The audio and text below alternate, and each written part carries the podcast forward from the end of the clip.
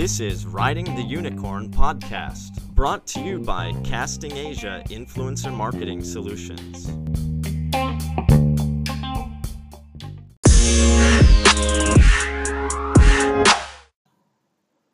ัสดีครับยินดีต้อนรับเข้าสู่ Riding the Unicorn podcast นะครับในตอนนี้นะครับผมอยากจะเล่าถึงเรื่องของ Digital Marketing สำหรับ SME นะครับต้องบอกก่อนนะครับว่าเนื่องจากว่าผมมองว่าแต่ละคนอาจจะต้องการข้อมูลในการทำ Digital Marketing ที่หลากหลายนะครับเราอาจจะไม่ได้เรียงตามลำดับเหตุการณ์นะครับแต่ว่าผมก็สุ่มๆเอานะครับว่าเรื่องไหนที่คิดว่าอยู่ในกระแสและคิดว่าควรจะต้องพูดก่อนหลังนะครับก็จะพยายามจัดหามาให้นะครับซึ่งในวันนี้นะครับเป็น tools อย่างนึงที่ผมอยากจะหยิบขึ้นมาพูดก่อนนะครับคือเรื่องของ Influencer Marketing นะครับอยากย้อนกลับไปก่อนนะครับว่า Influencer คือใครนะครับหลายๆคนอาจจะเข้าใจมีความคิดที่แตกต่างกันกับ Influencer นะครับจริงๆ Influencer ก็คือผู้ที่มีอิทธิพลทางความคิดนะครับต่อการตัดสินใจของผู้บริโภคนะครับบางครั้งเราจะเรียกว่า KOL นะครับหรือว่า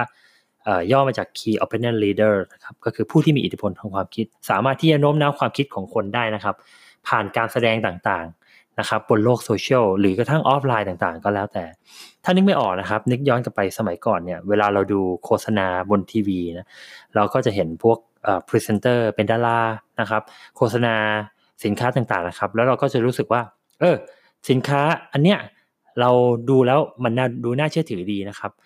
เราก็มีความสนใจในสินค้าเหล่านั้นนะครับแต่ในยุคปัจจุบันน่ะพอมันเป็นดิจิทัลแล้วนะครับเราก็มีแพลตฟอร์มต่างๆนะครับที่ก่อให้เกิดอินฟลูเอนเซอร์เยอะแยะมากมายนะครับไม่ว่าจะเป็น IG ก็ดีFacebook ก็ดีนะครับ Twitter YouTube นะครับหรือกระทั่งแพลตฟอร์มใหม่ๆอย่าง TikTok อย่าง Blogs หรือว่าอย่างบทความต่างๆบนเว็บไซต์อ่ะเราหรือกระทั่งพอดแคสต์เองก็ดีครับเราก็ถือว่าบุคคลเหล่านี้คืออินฟลูเอนเซอร์นะครับนั่นคือเวลาที่เขาทำอะไรนะครับก็เป็นที่ติดตามของเราแล้วก็เราก็ให้ความสนใจนะครับว่าสิ่งที่เขาทำสิ่งที่เขานำเสนอเนี่ยมันดูน่าสนใจดีนะเราอยากจะไปทดลองไปหาไปเที่ยวอย่างที่เขาไปบ้างจังนะครับนั่นแหละครับเขาสามารถ influence เราละ influence ให้เราเกิดความสนใจอาจจะเป็นเรื่องของการกดไลค์ engagement ต่างๆนะครับรวมจนถึงเราเนี่ยไปหาซื้อหาใช้มันบ้างนะครับอันนี้แล้ว influencer มันมีหลากหลายมากจะใหญ่จะเล็กเราแบ่งกันยังไงนะครับโดยนิยามแล้วนะครับผมแบ่งออกง่ายๆอย่างนี้ก่อนนะครับใน4ระดับ 4-5 ระดับแล้วกันนะครับอันแรกก็คือระดับที่เป็นซูเปอร์สตาร์นะครับเราพูดกันถึงคนที่มีระดับ1ล้าน follower ผมขออนุญาตเรียกเป็น follower แล้วกันนะไม่ว่ามันจะเป็นแพลตฟอร์มอะไรเป็น likes เป็น subscriber ก็แล้วแต่เราเรียกเป็น follower แล้วกันนะครับ1ล้าน subscriber 1ล้าน follower ขึ้นไปนะครับเราเรียกเขาว่าซูเปอร์สตาร์นะครับถัดเล็กลงมาหน่อยเนี่ยเราเรียกว่าเป็น macro influencer คือประมาณ 100,000 ถึง 1 ล้าน follower นะครับเล็กลงมาอีกก็จะเป็นไมโครนะครับไมโครก็จะเป็นระดับประมาณ 10,000 ถึง 100,000 followers นาโนเป็นระดับ 1,000 ถึง 10,000 followers นะครับแล้วก็อาจจะเป็นคนทั่วไปที่เป็นระดับ 100 ถึง 1,000 followers นะครับซึ่งเราก็มีวิธีในการใช้งาน influencer ต่างๆเนี่ยในวัตถุประสงค์ที่แตกต่างกันไปนะครับผมแยกออกง่ายๆเป็น2กลุ่มแล้วกันนะกลุ่มที่มี follower เยอะๆนะครับกับกลุ่มที่มี follower น้อยๆนะครับแล้ว2กลุ่มนี้ครับเราจะใช้งานเขาแตกต่างกันยังไงต้องบอกก่อนนะครับว่าอันนี้เป็นแค่คำแนะนำเบื้องต้นนะครับในความเป็นจริงแล้วเราคงต้องมาดูรายละเอียดลึกๆกันอีกทีหนึ่งในแต่ละบุคคลในแต่ละอินฟลูเอนเซอร์เลยแต่ว่าเบื้องต้นเนี่ยเวลาเราพูดถึงคนที่มี follower เยอะๆนะครับส่วนใหญ่แล้วเราจะใช้เวลาที่เราต้องการ awareness เยอะๆนะเราต้องการการเข้าถึงในปริมาณมากๆแต่อาจจะไม่ได้ลึกมากนะครับในความหมายคือเราต้องการที่จะสร้าง awareness ทำให้คนรู้จักสินค้าของเราแบรนด์ของเราเอาแบบผิวเผินก่อนนะครับแปลว่าคนเนี่ยอาจจะไม่ได้เกิด engagement ไม่ได้เกิดความผูกพันกับแบรนด์เรามากๆหรือในระดับหนึ่งเนี่ยอาจจะมี engagement ในระดับหนึ่งแต่ว่ายังไม่เดินไปจนถึงขั้นของการ conversion นะครับคนยังไม่ได้ชื่นชอบขนาดที่เขาจะไปติดตามไปซื้อตามไปใช้ตามนะครับ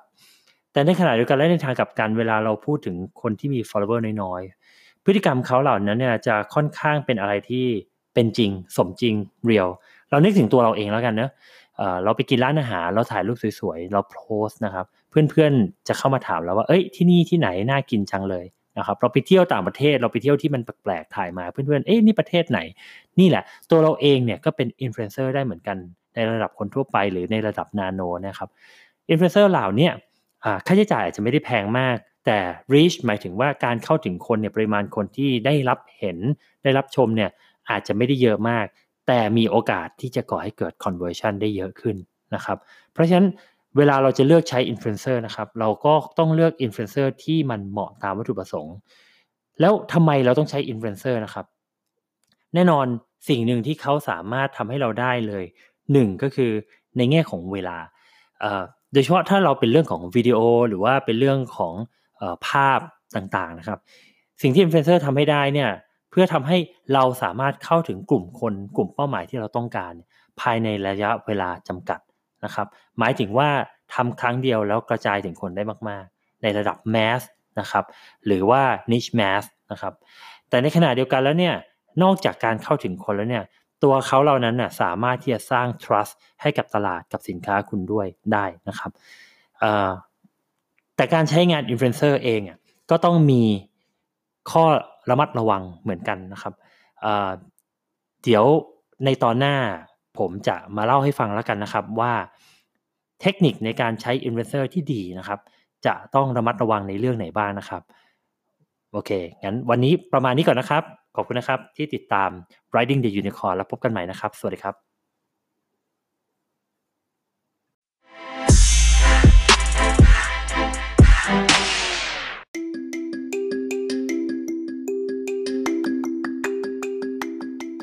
ขอบคุณที่ติดตาม Riding the Unicorn นะครับแล้วพบกันใหม่นะครับสวัสดีครับ